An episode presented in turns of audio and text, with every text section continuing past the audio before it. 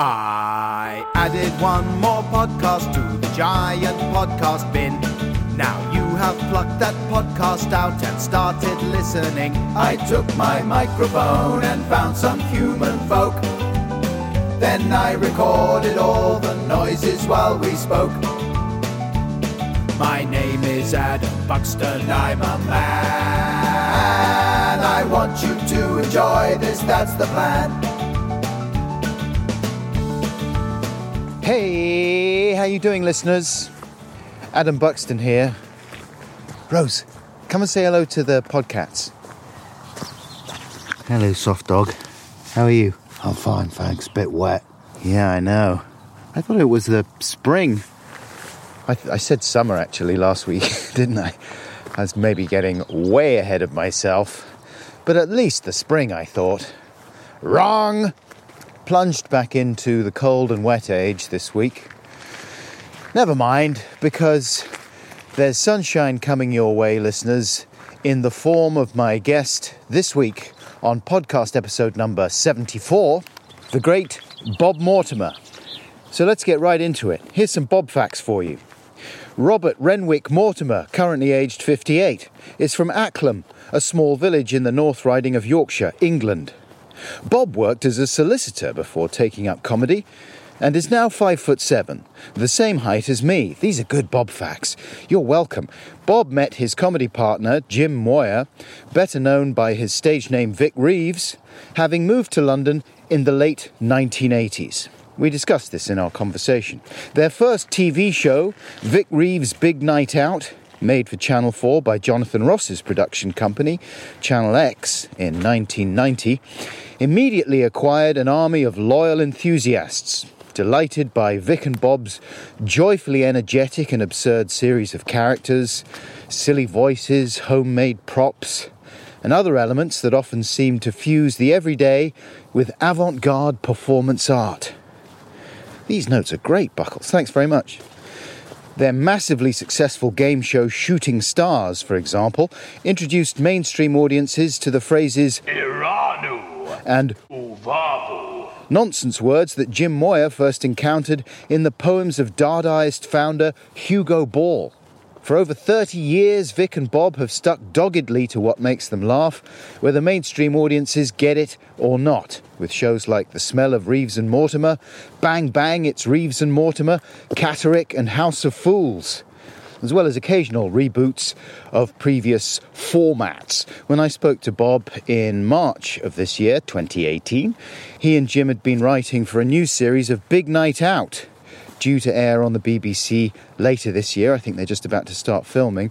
But before that goes out, in June, Bob can be seen in Mortimer and Whitehouse Gone Fishing, in which comedian Paul Whitehouse, himself a keen angler, teaches Bob to fish. I spoke to Bob a little bit about that show. As you'll hear, it came about because Paul, an old friend of Bob's, wanted to cheer him up in the wake of emergency heart surgery that Bob had in late 2015. An event that was, in many ways, unsurprisingly, I guess, quite a watershed for Bob. When not working with Jim or fishing with Paul, Bob enjoys watching football. He's an avid supporter of Middlesbrough FC and is currently the co host, along with comedy writer Andy Dawson, of the brilliantly funny, vaguely football themed podcast Athletico Mince. A typical episode features short chunks of chat, chat chunks, between Andy and Bob, interspersed with various bizarre impressions of football people I have never heard of, half improvised sketches and songs designed to offend the people of Sunderland in the uh, northeast of England. It is, fans will agree, some of the funniest stuff that Bob has ever done. My conversation with Bob took place in the London office of his agent, who also happens to be my agent, fun fact, and for a while we had to battle with some quite loud talkers in the corridor outside doing agent business. I was a bit too weedy to um, poke my head out and ask them to be quiet. But that calmed down after a little while, and we rambled enjoyably about getting older, the TV shows that Bob enjoys, music, petty crime, and now and then we look back over a few Vic and Bob moments from the last 30 years. It was a fun conversation that often revealed a softer and maybe more straightforward side than TV audiences perhaps might expect from Bob. I'll be back with a bit more news and hot waffle at the end of the podcast, but right now, here we go. Ramble let's have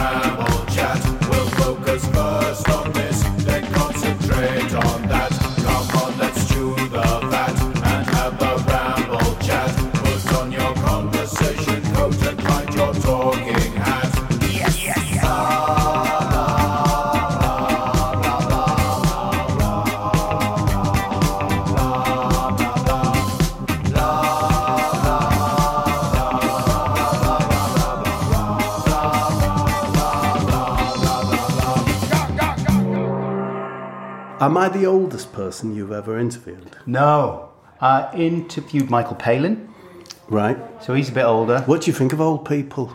What do I think of old people? I like nice ones because they fill me with hope and they make me look forward to getting even older. Yeah. And I worry about really twatish ones. Do they worry you more than a middle-aged twatish one?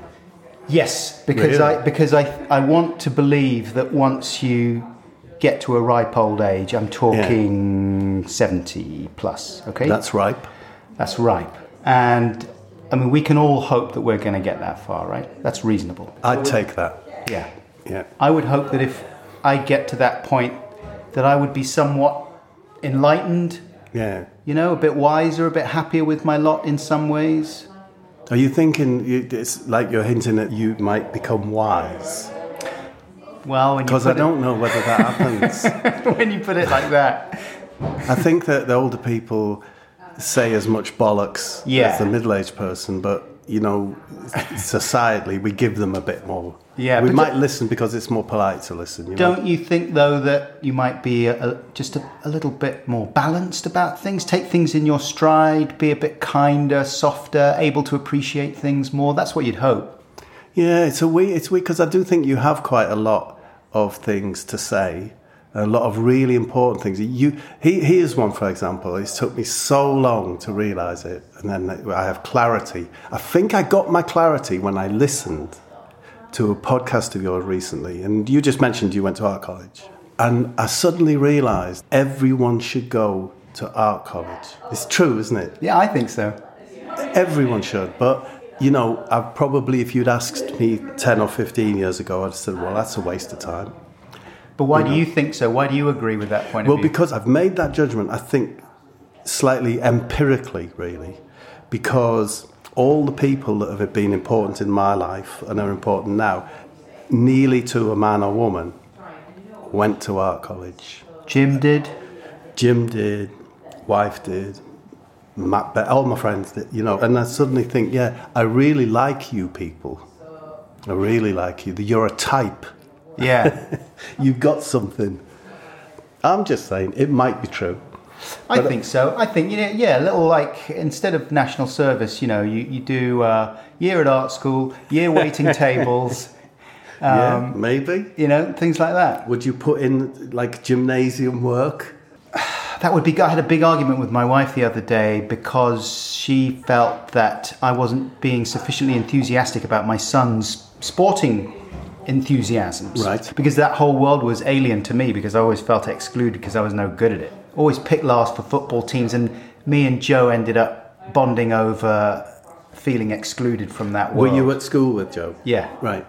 So we gradually grew apart from the sporting world, and in the '90s, when it was all Baddiel and Skinner and all Yeah. that, we kind of identified ourselves in opposition to that. Really, we didn't relate Yeah. to it at all. So sports played a very important part in defining you then, in that kind of negative way. Yeah, but now I, I'm changing my mind because I see my sons being so good at it and getting so much from it, and loving football and being good at Hmm. football, and I feel bad that I can't do football bants Yeah. with my son. Do you do you bark out wrong instructions like do an attack circle when he's got the ball? I don't bark anything. I'm standing on the side. I'm too shy to. to- all the other parents are all, go on, get in there. Yes. Yeah. Smash him in the face. Punch him down. That's right. Kick it in the goal. Kick it right in the centre of the goal. And Yeah. I'm too shy. Yeah. you know, I do wish that I was more part of that world. I can see the camaraderie and listening to Athletico Mince, even the bits. I know you were saying before when before we started recording that you couldn't take seriously the idea of having serious football chats, and that's why you started going off on these little weird tangents. Yeah, Athletico Mince would have had to have stopped. As I said, when I found myself giving an, an opinion about a footballer, I realised that ain't me. I don't think either me or Andy are interested in the stats Okay. or the form tables Yeah. or who is the ultimate victor in this incredible race. it's much more about where you get your pie beforehand, which character is spitting on you from behind that particular day as he screams, and the pocket meats that you take. You know, the, what Pepperami? yeah, pocket meats. You know, like a black pudding you might take if it's if you're playing a team, a certain meats. team. Yeah, it's just like yeah, the little snack. You know, Yeah. I think we've all known it for a long time. I suppose Baddiel and Skinner started picking away at that side of football a, a long time back, but yeah, I've kind of spent what like fifty years making sure I have no opinions, and then I signed up for. This I'd like to do a football opinion show, so yeah, we had to change that quite quickly. How do you mean making sure you had no opinions? It, um, What's wrong with opinions? That's a rhetorical question. I don't. I don't think. I don't think that they're, not for me. Do you know what I mean? Like, um, ev- like when I was young, I, I much more uh, like enjoyed the currency of like laughter. I suppose I'm I'm a bit guilty of the, the currency of gossip as well. Although I think that's a terrible thing, but I have got a weakness for a bit of gossip. But never liked opinions. I suppose in a real like selfish way, they bore me. You know. And now that's the currency of modern discourse. It seems to be, yes. I don't know whether, I mean, I don't really like the word, but like, is it part of this kind of virtue signaling thing that I, you present your package that way? Yeah. That, that, how do I present myself to the world as a Right. person? Well, I need a set of opinions. This is what I stand for. Accept Yeah. me. I'm part of your club. It's one of those things you more you notice because you're older. There's nothing wrong with opinions, but it wasn't for me. But you don't notice till you're older that, oh, I haven't been that sort of, you know, and sometimes you reflect as you get older, oh, I wish I'd bothered to be that sort of person Mm-hmm. or explore that. I read a little bit about you, and it said somewhere that you got into politics at university, Sussex and Leicester University. At Sussex, yeah. Were you a political firebrand in those days? I was a libertarian anarchist. Yeah. Is that a thing? Like there was a, there was posters up, the Libertarian Anarchist Society. Well, what's anarchism? It's just, Whatever you want, isn't it? is it? Isn't it doing whatever you want? It's no mine. government. I don't know what no it is. rules. I'm just making this up. Yeah. I mean, I imagine that it's no government and organi- You know, the people organise themselves and figure it out. And the libertarian side of that would be they don't even bother to get organised. Yeah, so so know. it was a perfect movement in some ways. Yeah. All I remember from it is is that occupying a building that obviously had some administrative function, photocopiers, you know, desks and that sort of thing, and disrupting exams by banging on banging. I think I had a dustbin lid actually. That's uh, but that was done for the fun, I suppose, and the girls, you know, Yeah, anarchist girls. well, yeah, I don't know. Yes, so I think it would be wrong to say that um, I was a political firebrand. Right. But But you did start a band. I was in a band when I was 16, yeah, with my mates, Fat Harry, Cags. Um, we were called Dog Dirt. and we did um, punk songs and covers. and we were all right. it was very fond memories. You know, that's, you know, that's, uh, for, for my era, Oh, Dad. so like you should, That is a good name. you, you, you jump over becks and streams till you're 12 or something Mm-hmm. and make, do that sort of palaver, play football and stuff. And then somewhere around that 15, you go start a band, haven't you, or something? yeah. I don't know what the other expressions are, but there's another thing kicks in, isn't there, where you want to Make an indie movie. make maybe that, yeah. Yes, there'll be a lot of it going on on YouTube, won't there? Yeah, I People think at that's- 14, 15. Yeah, I think a lot more people now do that sort of thing than start bands. Bowie always used to say that the thing he was interested in was just connecting somehow and, and, and being a kind of a trendy person, he once said. Yeah. And music just happened to be the way to do it in those Yeah. days. That was the way everyone got famous, the Yeah. people he respected. So that's what he did. It's interesting. It's an interesting idea about if there's some people that are so so great that it is just the time they're in that decides what avenue they take. Yeah, yeah. Uh, ma- makes it, do you know um, Damien Hirst, the artist? Yeah. He's the funniest man. I'm good. I'll say in Europe. I'm not uh-huh. going to go say the world. I'll say in Europe. But he did the painting thing. But I'm convinced he could have gone down that line or movies or whatever. Some people are just the bee's knees, aren't they? And then there's the likes of you and me, Adam, wondering what our legacy would be. Part, I mean, there's so many things that have made my life better, and I'm sure many other people's that you've done. And there's so many things that were a really formative part of what I thought was like, this is great, this is funny, and thereafter everything would have to kind of conform to that. Is it as funny as the Stotts when you hmm. were? there was a thing you did in Big Night Out, I think, where. I mean, you just started to crack up. You would laugh a lot, right? When we used to do the Stotts, we never used to tell each other what we were going to say. Uh huh. Because we were just lying to each other. I remember one of them, Jim announced. It's all complete, all right, all complete. All right, right, you sit down. you sit down now, complete. So, Davy, you ask me a question. Davy! Davy, have you got a car? have you got a car? Yes, I have a great big green racing car. Oh, Davy, that's just a lie. Well, you didn't you know I haven't got a car, Don. You're asking a stupid question. Well, it's just entertaining. Are you done? Have a drink. Oh, smart. Davy, man! What's the matter? Don't you like nitrogen? I do. I do, but that's too warm. I look back fondly because if you ever bothered to, if you ever came across it, you'll see I wet myself and you'll see my yellow trousers. You'll You see actually that- wet you'll yourself? see it there going down my leg. I s- like maybe we've got away with it, but we we're quite proud of it because it's, mo- it's a lot of it. It's about attitude, you know, about the the essence of it. It doesn't stand up to much rigorous like writing committee examination. Do you know what I mean? So, if we've got anything, it's kind of that spirit. Could call it indulgence. It's up to you, you know.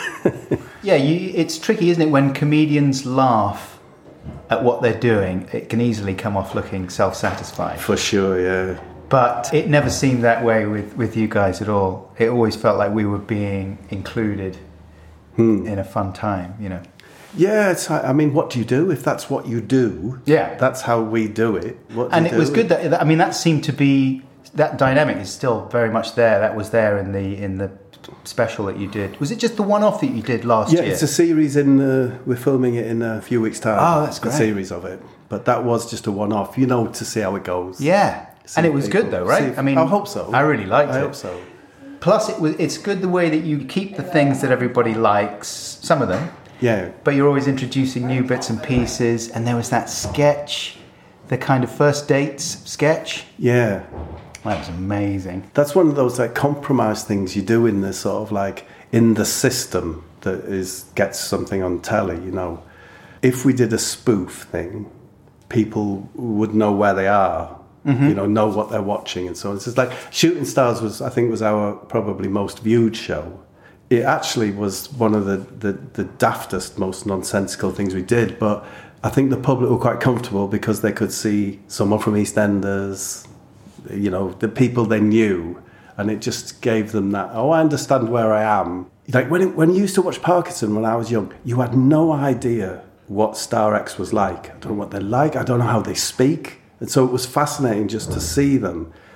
But 20, 30 years on, you know, we, you've seen them, to, to- you know, like you want a little window into what are they really like. Mm-hmm. And you got little glimpses in Shooting Stars because we were, it was quite, tri- it was difficult for the guests. They were quite exposed. And occasionally it was lovely because you'd see, how, you'd really see a little insight into, oh, he's good fun, that, you know, he's all right, or whoa, that person's a bit prickly. Yeah.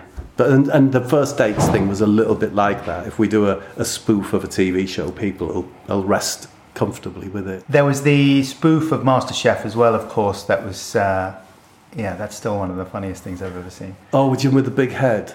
The head, and it's. I mean, that's the thing that you do so well is the kind of combining something that's really like an art film, and then just making it quite stupid, introducing comedy elements to it, farts or whatever it might be. Yeah. no, it is an interesting one that that sketch because it is it's a lo- lovely little tableau, isn't it? Mm. But that's Jimmy's art school, isn't he? Yeah, yeah. He's an artist, so And the good thing about Shooting Stars was that it, it seemed to fuse those two. Like everybody liked that show. You know, it was all the sport guys, all the lads that watched fantasy football. Yeah. They were into it, but then it was all the sort of art school softies like me and my pals who liked it as well because it Yeah. seemed to be sort of taking the piss out of that world in some way. That laddie panel show 90s Hmm. thing. It had everything. it was good fun, Yeah. and that will be part of that legacy. Yeah.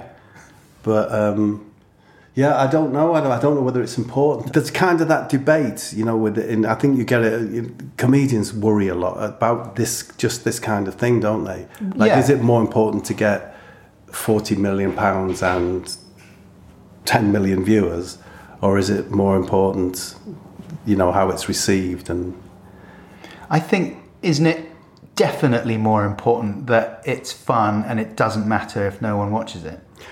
I, I have to believe that because we're not massively watched.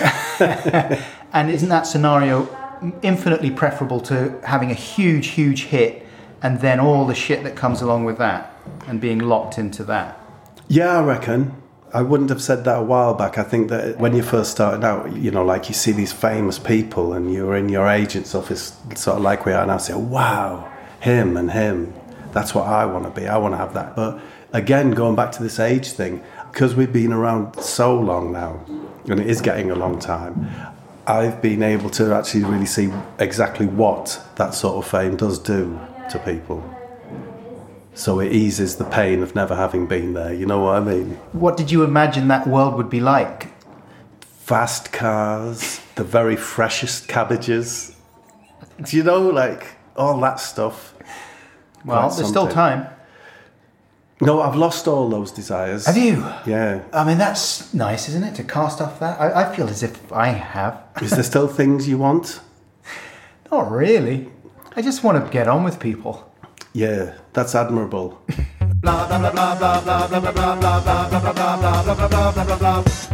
What kind of TV do you watch? I um, watch TV for hours every day. Yeah. and depending on the time of the day, in the afternoon, I like to shut the blinds and so on and watch foreign movies, mm-hmm. Spanish, Argentinian. At the moment, That you will put on or that you'll find on Sky. Some, I'll on the- find them. I'll search for best Argentinian movies of 2015 or Yeah. whatever, and then. As it gets into the evening, I like you know. It sometimes annoys me. I don't know with, with telly. Like I meet so many people in TV, the, the the bosses of TV, oh, I don't think like telly. I don't watch much telly. You know, hmm. they'll watch the things they're meant to watch, The Handmaiden's Tale or whatever, hmm. or The Blue Planet. But I watch things like um, Teen Mom. I'm hmm. on series 19 of Teen Mom. I think it's a fabulous show. I watch like Sinister Ministers, Deadly Women. Is that a real show? yeah, on the Discovery and Investigation. I really like telly. Yeah. Naked and Afraid is very good. Right, I've never a seen Naked and. Afraid. So describe that for people who haven't seen it. Naked and Afraid is just where they drop a woman. Is it always a woman? a woman and a man? A woman and a man. a woman and a man in the middle of it's like the equatorial rainforest and they have to get from point A to point C to be rescued but they're starkers but it's quite extraordinary to see the difference that that makes the pain that that causes to their skin and Yeah. their feet everything it's like serious survivalist it's like you can really sense there ain't no crew just just behind the bush with a toilet for them so yeah i watch an awful lot of telly i could i could reel off more telly shows adam but Are you? I mean, do you? Does your heart sink when people talk about things in the past, the No. olden days? No. No. Okay. How about this then? Would you be able to do quick fire memories, reactions, whatever. If nothing occurs, you don't need to say anything. To a list of some of your credits. Yeah, go on. All right. So 1990, big night out. Yeah, well, that was the start of everything. That was tomfoolery. That was um, a solicitor, a awfully a bad solicitor, out of his depth, having this little thing on Thursday nights where he could be what he wanted to be, not that solicitor in his suit in an office. That I'll never understand it. That something like just twelve weeks later was commissioned to be on the television. Was it really? Me and Jim can never quite remember. We think we'd done about 12 shows. And you had met Jim, you'd been an audience member, Yeah, yeah. and he just got you up on stage. It's like I came I came home one I was living in a homeless hostel at the time. Nice room, triple floor to ceiling windows. Yeah, Very capacious. yeah. And your own sink in the corner. Nice. And I came home one night and my girlfriend was in Fragranto. Uh huh. And is that something like that? In isn't it? flagrante. Isn't in flagrante, that's with someone. Well, that's okay. Okay. It was with someone in a special way. Yeah. Is that what she was? Yeah. Oh. And it, the only reason it ties in is because funny how the co- you know things work out. Is that the only person I knew in London was my girlfriend, so she left. I told her, said, "You- "You get out of this homeless Yeah. hostel." I never Flagrante, out you go. Yeah. Yeah. Madame Flagrante, and I didn't know anyone. Unbeknownst to me, someone who I didn't really get on with in school had phoned up my mum and said, "Do you have Robert's telephone number?"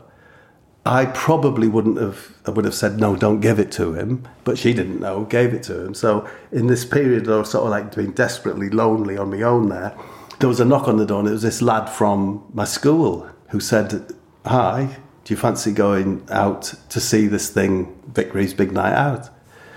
And I would never have gone out with Kingy to see this thing called Big Night Out, but because of the Mrs. Flagrante, off I went. This was just a room above a pub, Jim on stage, and one table of people, of his friends watching.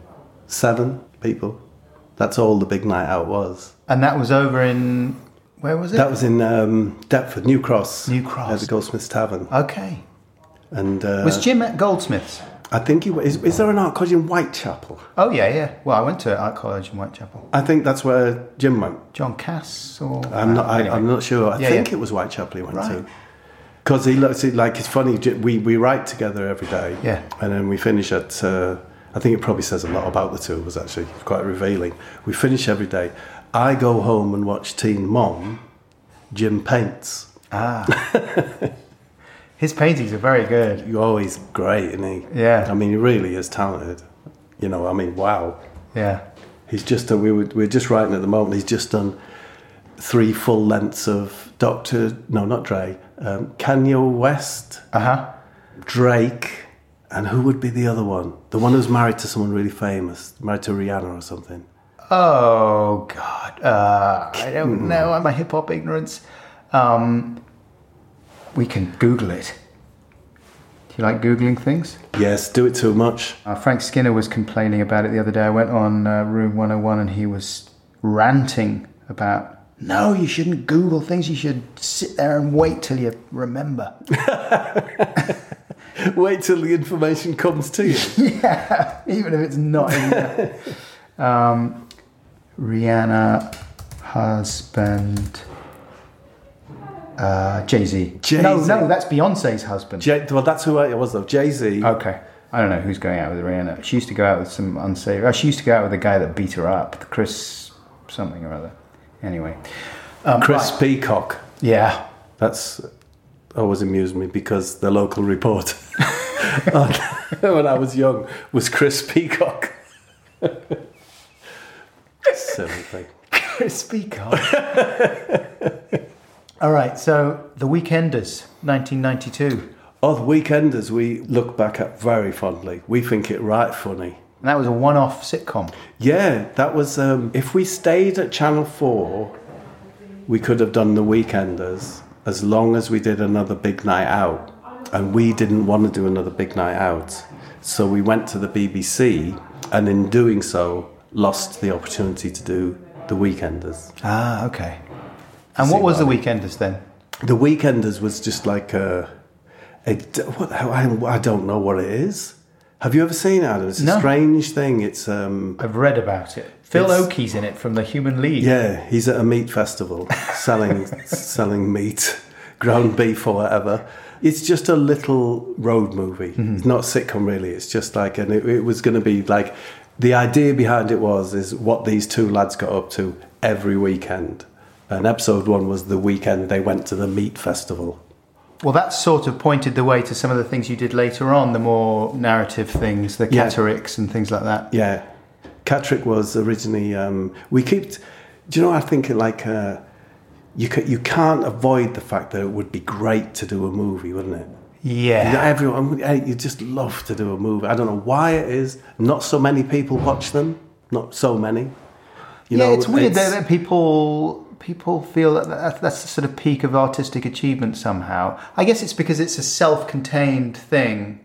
Yeah, it's got something, hasn't it? I mean, maybe fading, maybe fading as we speak. yeah, because you know you and I, many other people, love the episodic form yeah, and the Better Call Sauls, etc. That's a lot of that stuff is way better than your average movie. It is very hard to compete with, isn't it? And and so Catterick was Yeah. uh, was the was the first narrative thing we did, but that was actually a movie script that we were going to do with. I think it was film four, right. but I don't know whether you. you You've been in the in the movie, get trying Well, to get Joe movie, much more, yeah, yeah. It's tr- it's tricky, you know, but we keep plugging away. We've got one in at the moment Uh-huh. that nearly got going that we, we hope will make, which is about Michael Jackson. He um, left a glove, one of his training gloves that he'd used when he wasn't on stage, um, and it's a very valuable item now.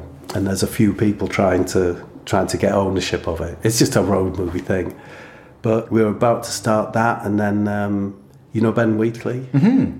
Ben Wheatley got offered uh, one of the big Marvel films. Oh, right. And so it ain't want for us to say you ain't doing that, Ben. You've got to do our. So then the money fell die, you know. It's Come tricky. on, Ben Wheatley. But it's We don't uh, need more punching and kicking. We need Michael Jackson's glove road movie. it's good fun. We had, you know, like it's got Tom Baker in it, Mm-hmm. and he's I can't remember what uh, he's a falcon, I think. He just hangs around on a bar, so he's got no legs. He's just got his nice his feet. yeah. and he's the, called the Falcon. And you know he's very wise about uh, like Tom Baker is, Mm-hmm. and like we think it'd be a lovely thing to see Yeah, Tom. Baker giving you comfort and advice. What about crowdsourcing it? Well, Crowdfunding it? uh, which I don't know. There's just there's the, there's one is your own get up and go-ness Yeah, decreases as you get older, exactly. and secondly your understanding of these Yeah. mechanisms is a bit hazy. I know it's a full time job. It really is. It's it's a very labour intensive route to go down. Yeah. I think it's way more fun just to fool around and Well, I really like what you're doing with the podcast. well, It's an interesting one. I'd be interested to hear what you say in terms of like legacy, what you're up to. I'd like to make a movie. I'm doing this podcast. Hmm. How does that feel? You know, Well, it's weird because in a way, it's the most satisfying and direct form of communication slash entertainment. Hmm. People really appreciate the, the connection you make. I think, hmm. and I'm talking about your podcast as well. And you know, so it, really lifts people's spirits definitely. and becomes a, a regular part of their life instead of just something you'll go to the movies and see once or, Yeah. or whatever, and you might enjoy it, but it's a it's a different special thing to to be. It's a very special thing. Adam. Yeah. I'm sure people tell you I've not been like, up your arse, as it were. Oh, it's a very interesting thing. I go to. I go I drive up to Middlesbrough every other week to see, for the football. It's a Hmm. long journey, and you're right. There's something two New Adams, Hmm. Buxton's, it? And it's a real treat. It's not incidental. It's not. I'm not putting on talk sport or, and you do feel a reconnection. But and I wonder if, if you re, you know really quite important to people. Yeah, but, but- we live in a world. I'm just. I'm only saying this because we're in a world where movie. doo-doo. Exactly. You can hear some other successful podcasters who feel that it's a means to an end and that they should be doing something else more, quotes, proper. Yeah, yeah. whether it's stand up or making a movie or acting or I don't know what, you know. But I don't, I don't really mind. I don't really. I feel like if I was supposed to be doing that, then I would be, and it would happen. Yeah, I like- I mean, people would take one of these every day, and that you know they would. Yeah. Anyway. Hard work. Um, Shooting Stars we kind of talked about, and House of Fools. Oh, uh, so so Matt Berry, you've done a load of stuff with. Well, I love Matt. Um, there's there's one thing me and Jim be able to do is like you know I said that, that I, when I first time I went to the big night out there was just a table of his mates watching it. Well, as the big night out grew, one of those people was doing the sound, one of those people was playing Les. I was up there with him. You know, we were doing it with our friends. Kind of that art schooly thing. Yeah. That's something we've taken forward, you know, and like the House of Fools is his mates Yeah. Passing And, about. yeah, so, and a bit like Slade at home. Yes, that's a life we'd have loved to have lived. That, imagining that Slade living together. Yeah. Do you know, like with observation comedy and like uh, beautifully observed stuff, uh, you know, about families and stuff like that. I've always been more interested. Yeah, but what if Noddy Holder was your dad? couldn't we? Could we not do that story? So it's always kind of interested us more. I've been doing fishing show with Paul Whitehouse is teach, teaching me how to fish, and instantly much more interesting than the fishing is the characters associated with it that you come across. You know, the stockbrokers out there getting away from their wife. Where do you go and do the fishing? Mainly Norfolk, North Norfolk. We stayed like, do you know what it's like? If you get out and about a bit, if you do something, you know, which I don't do anymore, and I met, you, you know, people whilst I was there that I would never talk to. Is the fishing thing a TV show? It's a TV show, yeah. I ain't here to plug it, No. or anything, but it, it's for the BBC. Paul Whitehouse teaching me how to fish. That's great. Unbeknownst to me, I, I had a heart bypass 18 months ago, or Yeah. whatever, and I live just like in a family life. I don't go out and about much. Some of my old mates were quite worried about me, and Paul kind of being Paul, not the type of person who's going to phone up say you're a bit sad or you're a bit depressed, Bob, or whatever. He phoned up and said, "Would you like to come fishing?" You know, that's a way of doing it, isn't it? Yeah. getting you out and about. So that so that that journey started with with Paul. You never actually had a, heart attack. I didn't. I was very lucky. Yeah. I was caught just in time. Um, yeah, I was. Do you mind talking about this? Not in the slightest. No, um, I'm a bit evangelical about it. You know, it's for fellas in their fifties. We're kind of aware of like with your prostate mm-hmm. or various things like get it checked, get that checked, get that checked. You know, whereas I think people feel a little bit like. If it comes, if it happens, it happens. Like, you know, like heart attacks and the the heart health and so on. But it's very easy to go on do the what they call the treadmill test, mm-hmm. find out how your pipes are surrounding your heart, and if they're fine by the time you're 50, then carry on as you were, and if not, do something about it. But I felt very, um, very happy after I'd had it. You feel very healthy. It gives you that big dose of reality and your mortality.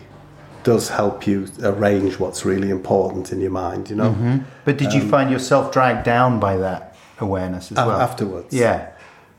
No, I don't. I wouldn't say so. No. Do you mean like that's dragged down by the thought of like Just dwelling, clock's like, ticking? like, oh my god, yeah. Yeah, I do think about that. I- I'd never thought about it before then. Mm-hmm. Now I think about it, and I think it's just little silly things I like. Say, for example, I really liked Roxy Music's first album. It's a mm-hmm. superb album, but it's just the way of things that, like, maybe I'll listen to it once a year or whatever. And you start having silly thoughts. Oh, if I get to 70, I'm only going to hear that 11 more times. Shit that, and it feels a bit sad. You know, you, yeah, you, it does. It's it is in the back of your mind where, and it was completely absent before I had the bypass. Now it's it's you know I must get this done. Must be funnier. Must start being funny. Come on, you've had thirty years. Yeah, that kind of thing. You know, it does. It's like it's almost one of those things you say. If you could get it for free, it would be great if everyone had it. Uh huh. Big reminder. Little wake up call. Little wake up call, yeah. And the fishing thing is is is like that's kind of what it's about because Paul's had problems with his heart as well. So yeah, it's reflecting on that very question, really. What does that change? Because your pa died when you were very young, right? Yeah, yeah. In a car crash. Car crash, yeah. So how old were you? Six or seven. Whoa. So you would have definitely remembered that. Ooh, it's I, I've tiny memories. I've have like two or three memories of my dad, like watching the wrestling on Saturday afternoon and wrestling with him. Sadly, and not done for comic effect, is qu- weird things. Like our toilet was downstairs at the bottom of the stairs, and I can remember him coming out of the toilet having deposited, and me only being the same height as his ass, and being sick because. because I got a lungful, as it were. But what can I say? There's these tiny little snippets of memory, and that happens to be one of them. Um, yeah, and I, and I remember this odd atmosphere of being in the field, looking at my house, and there's police there, and we're just being told to get away. Losing a parent when you're that young, you can feel like it had no effect on you whatsoever. You know, it, none whatsoever. And then I think for a lot of people, there comes a point later in life when they realize it was actually the defining moment of your whole life was that loss. So, but those tiny memories, but like, yeah, even though I hardly remember him, I think there's, it's losing someone at that age and not understanding it. And, you know, worrying about things being, you know, you can lose that just like that. People can go. I think it has a big effect. You know, I don't, I don't suppose there's any ideal age for you to lose your parents. No. If you lose them young, maybe it's easier, but it'll, I think it still affects you very much. Everyone should consider the pear, the chestnut, and the plum because they do this miraculous thing. The fibers in those three items are not digestible in the normal way. Your body borrows bad cholesterol to help it destroy the plum or the chestnut or the pear. Pears are powerful, but they don't shout about it really.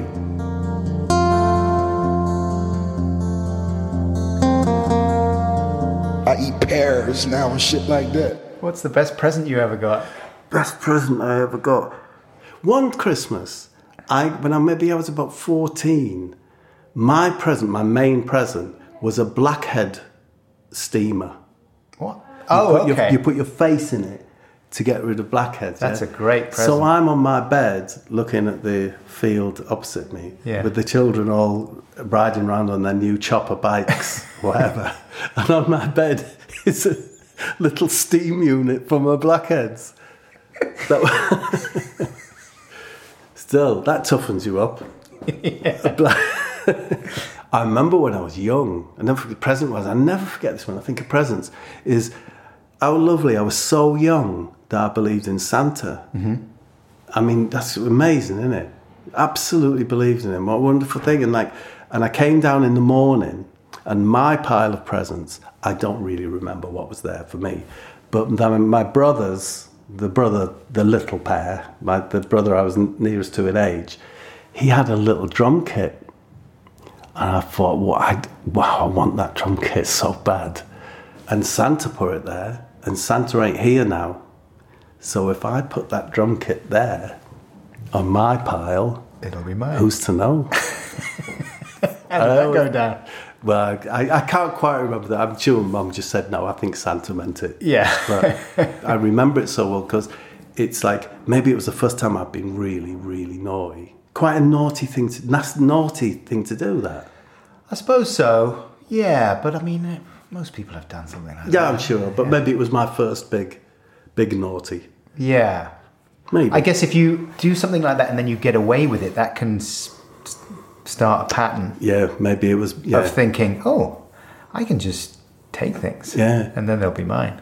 So it's interesting though that I thought I was doing. So you never went through a thieving phase. Very much so. You did? Yeah, very much thieving. Very much so. Yeah. Um, we all did, yeah. I did, yep. Yeah, thieving stuff. What sort of stuff would you steal? I was. I started with the sweeties. I started with a carrot actually. It's like a story like the, from the good old days. So I stole a carrot from Tapsters, the shop. You know when they have the display outside. Yeah. Stole a carrot. Just before I got home, policeman got me, took me literally by my ear to my front door and said, "La la la, this lad's nicked a carrot." So that was the start of it all. The tiny one, then the sweets and so on, then breaking into cigarette machines.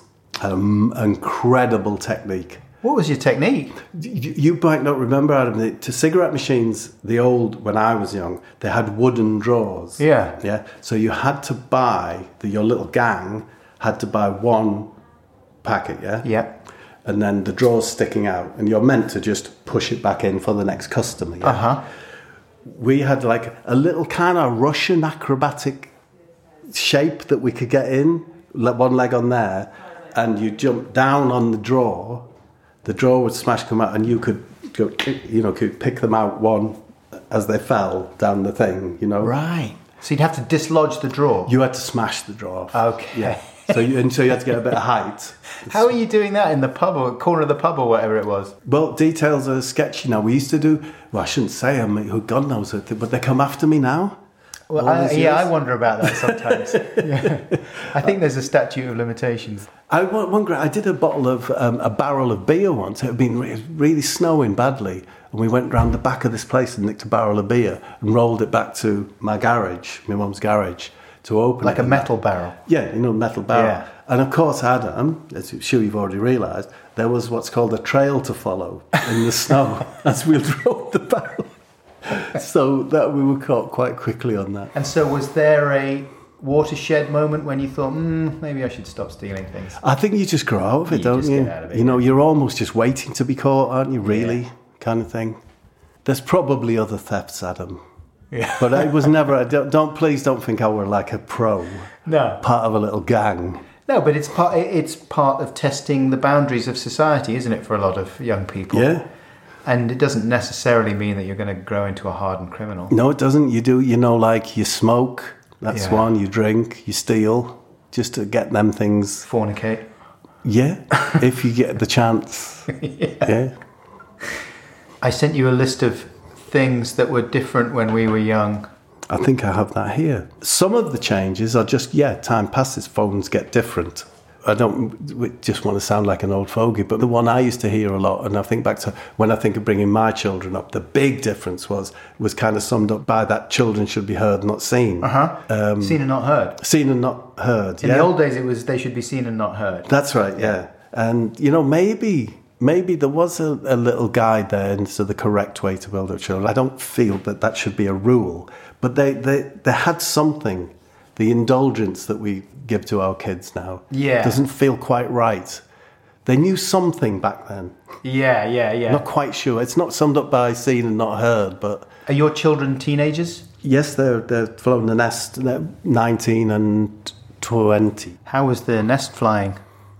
I mean, that, uh, that's at the stage I'm not looking forward to. I feel like it's going to be a wrench. Or was it? Are you just like, No, it's not. It's, a, it's very rewarding. Mm-hmm. And it's very rewarding. Puts a big smile on your face when they phone up and they've done something that means nothing to them, really. Oh, yeah, I did this, I did that. And you put a big grin on your face thinking of your little lad beginning to have his own life, you know, or hers. It's really satisfying, yeah. And obvious thing to say, but when you see them a bit less, it means so much more. And uh, you see them changing, and it's wonderful. do they like what you do? Surely it's the same for you, Adam. Your dad's an embarrassment. Yeah. Especially in terms That's of the way it's supposed being to be. funny is the worst thing. so I, I showed one of my sons the new fishing show. Mm-hmm. And I looked behind me. He was just covering his face with a cushion. He literally couldn't watch it. Would you ever do a reality show? Would you be in one? I get tempted because I enjoy them so much. Yeah. The jungle and then You Big must have got the call from the jungle, surely. Not, I, not that I remember. I haven't. No, Did you watch Jim when he was in there? I did, but uh, God, that was tough. You know, Jim's very shy. Mm-hmm. You were people. It's, it's a weird thing about being on telly. Jim's very shy, so it's quite awkward when you meet him. But you're a bloke off telly. It's not shyness, it's, it's like standoffishness. Right. So I remember Jim came into the jungle, and he's not one for a hug, hi, hi, hi. He's more one for just, yeah, all right. All right. And I thought, oh, Jim, go and say hello, go and be. but Jim was Jim, you know, and uh, he was only in for a week, and he thoroughly enjoyed it. I loved it. Yeah. The jungle's because I was a bit disappointed with this last stage because I'm tuning in and all I'm seeing is tasks Yeah. and the Big Brother was a bit, was getting more that way. I used to like kind of more the manipulation, making things tricky. Well, the classic series for Celebrity Big Brother was the one with George Galloway and Yeah. Preston and Chantelle. And do you remember that one? Yes. Wow. And it's great telly. I think it's great telly. I think so. I I think would- we learn things from it. You yeah. Know? I would watch that again if they repeated it. Yeah, and the John McCririck one was very good. Oh, yeah. When uh, it turned out that he's only 11 years old. That's often the case, though, isn't Yeah. it, with people? You just think, well, George Galloway was the same. He's such a petty person a lot of the time. You think, come on. Who's the best person you've met, Adam, over your years? You, you know, Doing this? No, just uh, just over the years, you like you just think, oh, you, you, he was great, that bloke, or that lass. Well, lots of people. I'm not good at thinking about. Okay, no, I didn't mean to. I just, I, um, Who would you say? I would say, I, I don't know why it came to my mind. Is he? Is there act- a very famous actor called Christian Slater? Yeah. Christian Slater. When did you meet him? I did. So I'm not doing this for names dropping. I was No, just no, no, thinking, okay. like, because we're talking, I'm like, I did a, a tiny, tiny bit in a film called Churchill: The Hollywood Years. Oh yeah. and he was Churchill in that. Hey, I'm not saying anything. He was a wonderful fella. Because big star, Yeah. a wonderful fella. He agreed um, to invest £250 with me. Because I've always, I've said this before, but I've always been convinced that the toilet should be reversed. you know, that you should sit facing the cistern. Like Christine Keeler. Yeah, yeah. That, yes, we could. In fact, you could call it the keeler, couldn't you? And like, and make use of the surface that you would be. You know, instead of just looking at the back of a door. Yeah. you know, your you laptop could, you know, a laptop, whatever. Or, and I remember he said, "Yeah, yeah, I'll go. Yeah, let's do this." but I just think, you know, it was, I, I remember him very fondly. I'm trying to think. Uh, I got on really well with an actor called Jason Flemyng while we were doing a film called Stardust. We had two weeks working on a green screen stage, and he was really nice. Like I thought, wow, we're going to be pals. But then it was one of those things at the end of it, you know, you- you've got no real reason to stay in touch. Yeah, You're both doing other yeah. things. But it was a really lovely, a, a, fond memory of. Uh, I look forward to seeing him every day, and Yeah. he was really funny. No, that's a nice. It's like you get involved with like a project like that. That It is an interesting area that that like you can like almost like fall in love with a bloke for two weeks. Yeah. or less for three. That's just the most exciting thing, and then it's gone. Yeah. It's weird, isn't it? that's one of the nice things about acting is that you do go and you, you are surrounded by this group of people. Suddenly you've got a new little family of friends, and it's a really intense relationship. Hmm. But then, as you say, yeah, it just it just sort of evaporates. Yeah, and then you don't work no more because Yeah. your time's up in that sense, and all you had was these things, but they've gone. I knew lots. Of, I knew all these people, but they're gone. You know, that, it ended when the thing ended. Yeah. it tends to happen. Well, it's like old girlfriends, isn't it? I always think it's weird that you have a relationship that can be like it might be seven years or eight hmm. years. You're going out with someone, you're really in love with them, they're a really important part of your life, and then for whatever reason doesn't work out. You, you move on, you know. Yeah, But you're not. You're expected to just. maybe they prefer traveling by bus, you Yeah, by train. exactly. and it comes to a head. They like the conference pear. You were very much a Williams person. Off they go, and you're just supposed to. Like it's especially if you have another relationship or you get married or whatever, you can't just phone them up and say, "Hey, I, I kind of still love you." Yeah, no, that wouldn't be right. No, that's not cool. But that you'll think about them from time to time, Yeah, so it lingers in that sense. yeah. I mean, you hope if it was a, i- i- as long as what you broke up over wasn't too uh, cataclysmic or you didn't betray each other. Yeah, you hope you still think fondly of each other. But it's weird. It's for practical purposes. You have to just put it away. yeah, forever. Mm. Strange. Oh, wow, that's an amazing point. I never considered that point till now. You're so deep and you made me think, and now I'm gonna change my life somehow. Thank you very much for your wonderful, deep and amazing point. Your deep and amazing point. Your deep and amazing point. One of the things on my list of things that were different when I was young Yeah. that I sent you was John Lydon being terrifying in the olden days. Did you find John Lydon terrifying? No, I always found them a bit pantomime. Okay. I, th- I reckon. Were you Trying into, to be honest. Were you into punk when it was all happening? yeah, I was. I, th- I was quite lucky. I was 16. You know, I was great. Oh, this was Dog Dirt times. Yeah, uh, so it's great. The, I mean, the, the Damned and the Clash and yeah, blah blah blah. Did you that. go to a lot of gigs? I did. Yeah, saw all of them. Did you? The Clash were the best to see. They were great. Reckless Eric were fun. I don't suppose he was punk, but he was good fun to go and see. But no, John Lin- John I did think a bit panto, all the snarling and the gurning. Yeah. It didn't feel quite real for me. Did it not? I, I Not thought, for I me, thought no. it, it seemed totally real to me. I was with him once, um, just chatting. Nice, well mannered chap. And then said, Right, can we go through now? So we went through to a room where there was this cameras clicking thing. And uh, just switched on Johnny Rotten. It's just it's so quick. It's you fuck off. I can't do the voice. Yeah. But just snarled at him, spat, did his turn. Right, we went okay. back. Lovely mannered, nice fella. To support your panto theory. Yeah. And so you saw the Pistols as well, did you? I never saw the Pistols. Right. I never saw Pistols. Was this I, you- I didn't like Pistols. It's weird how you could get like that. Right. People do that sort of thing, don't they? I, I really like um, Morrissey now, Uh-huh. but I decided I heard them on you know my mates or living was was hanging around with would hear the Smiths on um, on John Peel. And I just made one of those decisions made in a second. Someone must have played me reel around the fountain or something. I said, I hate them. Mm-hmm. So I hated the Smiths. But you know what you do, and I did that with. For some reason, the I, the Pistols didn't do it for me. I've, I know you're very, very funny, means a lot to you, but I did that with Bowie. I decided I'm someone who doesn't like Bowie. Yeah, yeah, yeah. Not really based on anything. Yeah. I could never understand that because there were so many different aspects of him. There was something for everyone. That's the way Yeah. I always thought of it. Yeah. But, but of course, for, for some people, you just think, nah. I think it was maybe the chameleon, the makeup, and that they just found it a bit contrived. Uh-huh. Not very authentic for me. But it's music. Hmm. the it's great. music. Yeah, it's great. Exactly. Some of the lyrics, not so much. Come But- on. what do you want? Well, fashion moved to the right. Fashion moved to the left. Beep, beep. Turn to the left. Turn to the right. Beep, beep. Come on, it's brilliant. we are, that's not one of my favourite songs of his. And what do you listen to these days? I, d- I- sadly nothing really. Okay. I like prog rock. That's Yeah. kind of my thing. But I don't listen to music now. There's no music on here. Do you I have no record player. Why not? You just fallen out of the habit? Yeah, I think it is as simple as that.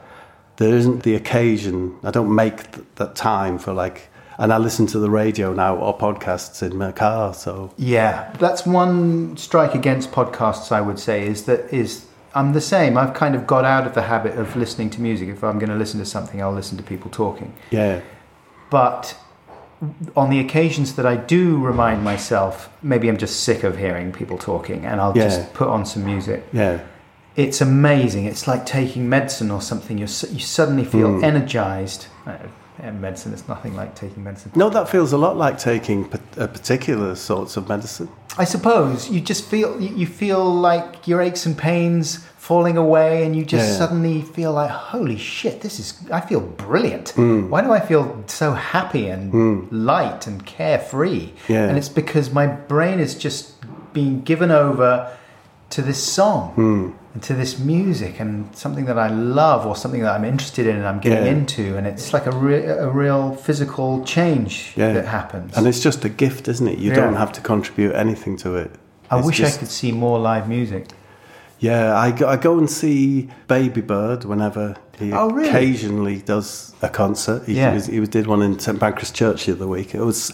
I actually tweeted him afterwards and said that is the best gig I've seen since I saw the Clash on Hastings Pier many many years, it'd be seventy eight or something like that. And I meant it. Yeah. superb. And I tried to go and see Lloyd Cole when he's knocking around. Yeah. Never miss a chance to see Squeeze. But I'm just showing my age here.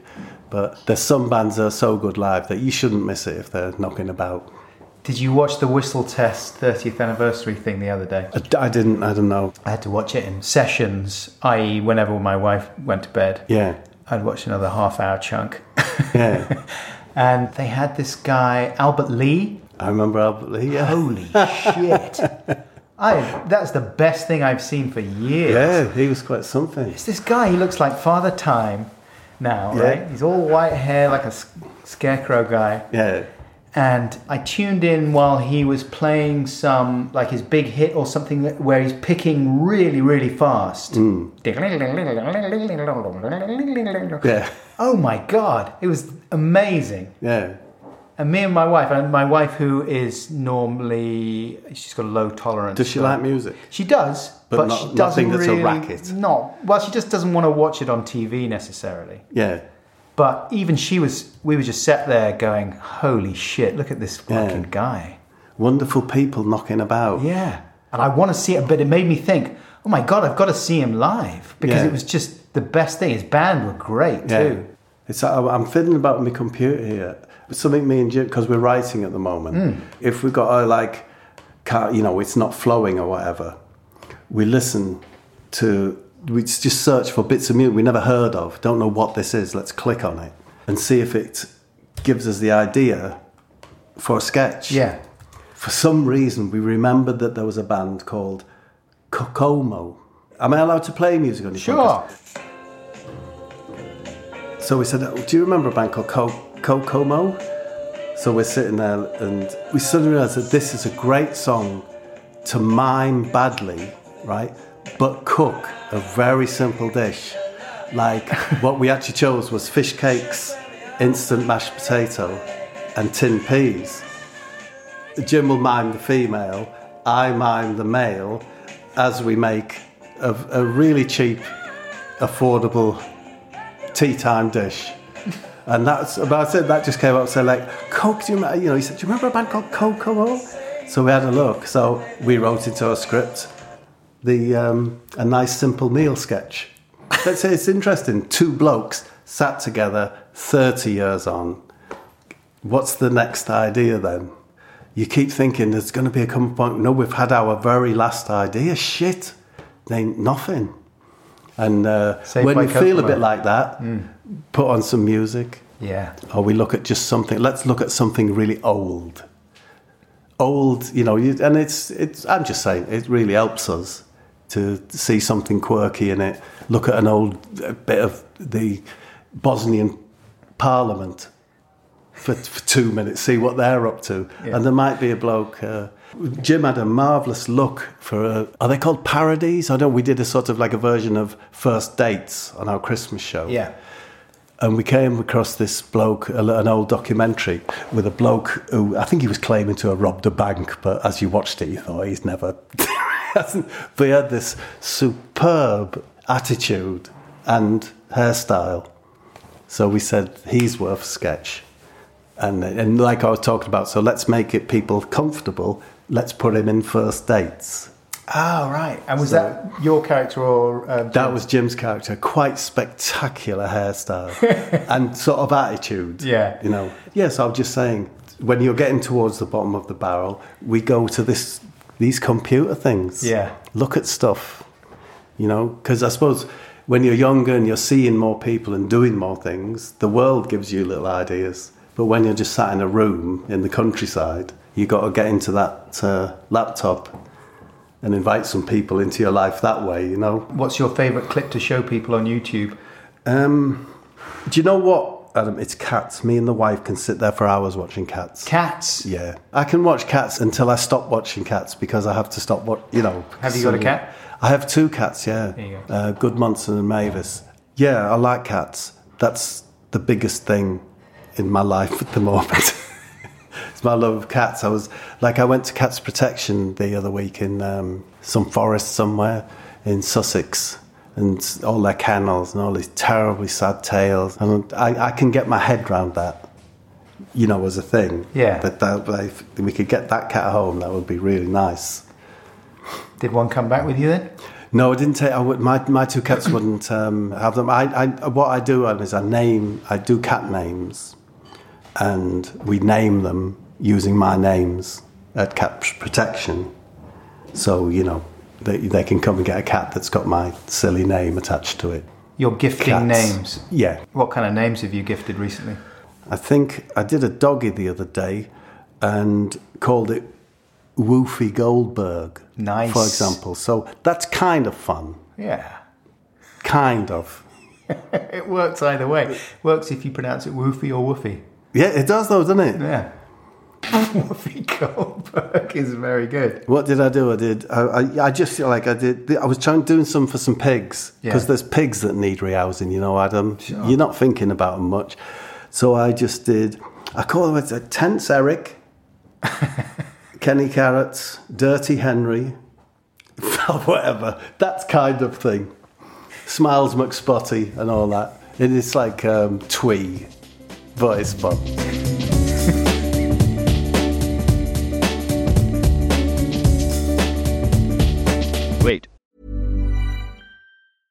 This is an advert for Squarespace. Every time I visit your website, I see success.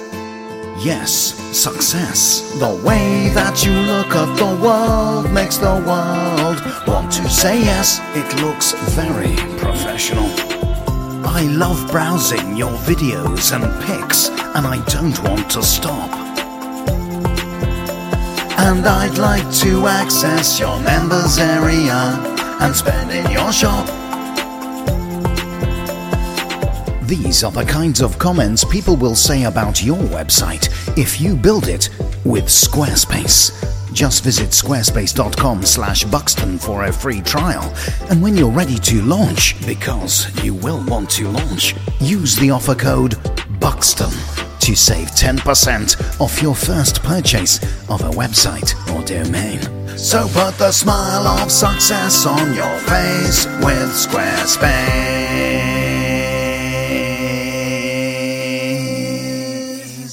Yes.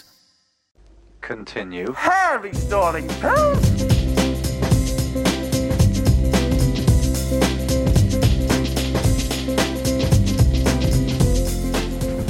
Hey, welcome back, podcats, or listeners, if you find the term podcats too infantile. Bob Mortimer there. Yay. Thank you so much to Bob for giving up his time, for travelling into London to meet me in the noisy office. Very nice to see him and get to talk to him at length. Hope it won't be the last time. The Webby Internet Award results were announced last Tuesday as I speak. The awards are based in America. So I was surprised to be nominated, I must say, in the first place, in the Best Podcast Interview category, alongside NPR's Meet the Press podcast, Oprah Winfrey's Super Soul Conversations, NPR's Sex, Death and Money podcast, hosted by Anna Sale, and WNYC's Here's the Thing podcast, hosted by Alec Baldwin. Now, there were two awards up for grabs in my category. One voted for by the Webby judging panel, and another voted for online by the public. And the voting percentage tally, the live tally, was visible on the website up until 24 hours before the voting closed. And at that point, I was in second place with 34% of the public vote to Alex 36. Now, not wanting to be humiliated by the, the Baldies, I appealed on this podcast and on Twitter for a last minute voting push, and the Podcats responded with a unity of purpose not seen since Christopher Nolan's Dunkirk. It was very moving. Well, some of you may know this already, but I didn't win anything. Sex, Death and Money won the judges' vote, which I thought that it would. And the Baldies overwhelmed the Podcats to lift Alec to the winner's podium. I'm not sure by how much they overwhelmed the Podcats. The final numbers were not made public. I can only assume that it was a fairly close thing, but it wa- I will have to admit that I was a little bit crushed I knew I wasn't going to get the judge's vote, but I have to admit that being beaten by the Baldies was difficult. It's a good podcast. If you've never heard it, here's the thing with Alec Baldwin. Great guests. Baldwin has a fine, deep voice and terrific interview skills, but I don't think he needs another award. He's a film. He's a fucking film star. He's a. He's Alec Baldwin. I'm insecure. I need awards to feel good about myself and increase the chances of famous people replying to my emails. Which, at the end of the day, is what it's all about, especially if you've got a podcast, right? What do you think, Rose? You're a privileged white male. You've got it easy. That's your award. Congratulations. Don't belittle my award sadness with your dismissive labelling. Anyway, Alec Baldwin is way more privileged and white and considerably more male than I'll ever be. So why does he get the award? Because he got more votes than you, and because he's done much more with his life. Have you seen 30 Rock or SNL? He's so funny. Ha ha I'm thinking about it. Glenn Gary, Glen Ross, have you seen that? It's masterful performance. The Edge with Anthony Hopkins. That's one of your favourite films. You made me watch that twice. Yeah, well, I used to really like it. And I can't wait to see Boss Baby. Come and watch it tonight. The baby's like a tough businessman. It's very incongruous to hear a baby talking like a businessman. All right, Rosie, don't rub my face in it. I don't rub your face in all the stuff you do around the house. Look, I get it, okay? It's Alec Baldwin. He's Alec Baldwin. All I'm saying is that I am never, ever going to enter myself for an award ever again. It's a baby, but he talks like a grown up man. Boss baby, it's a boss baby. Like, look who's talking, a family guy. I love that. Babies are talking, and they're clever than the grown ups. Boss baby. the baby's a boss. Oh no, it's a boss baby. Stop saying boss baby. Did you hear what I said, the devastating news about me not entering any more awards? Yeah, no one cares. If someone wants to give me an award, that's great. I'm just saying I'm not entering any more awards. Rosie? Rosie? Where are you going? Don't look at me like that. But look, seriously, seriously, Podcats, thank you very much indeed for uh, being so generous and loyal with your votes for the Webbies. We got close. We got very close. But hey, winning's for losers. That's my philosophy. Who wants to be a winner? Not Buckles. It's much better on the sidelines. If I'd won that thing, it would have gone straight to my head. I would have been totally insufferable. And then you got nowhere to go as well, isn't it? I mean, that's not technically true, but still, that's what I'm telling myself. All right, that's pretty much it for this week. It's freezing. It's nearly May, and it's freezing. Rose, come on, let's head back. Thank you very much indeed to Seamus Murphy Mitchell for his production support. As ever, thanks Seamus. Thank you Matt Lamont for additional conversation editing with Bottery. Thanks Matt. Thank you to Acast for hosting this and other great podcasts and hooking me up with some wonderful sponsors. And thanks most of all to you. Hey, for your votes, for your loyalty, and for your persistence. You are the best of the best, the select few who listen right to the end of the podcast. You're a special type of person. And I'm proud to know you. Should we hug? Come on, let's hug. Hey, we're going to be all right. oh man, it's cold. Okay, till next time, be careful out there. And remember, for what it's worth, I love you. Bye!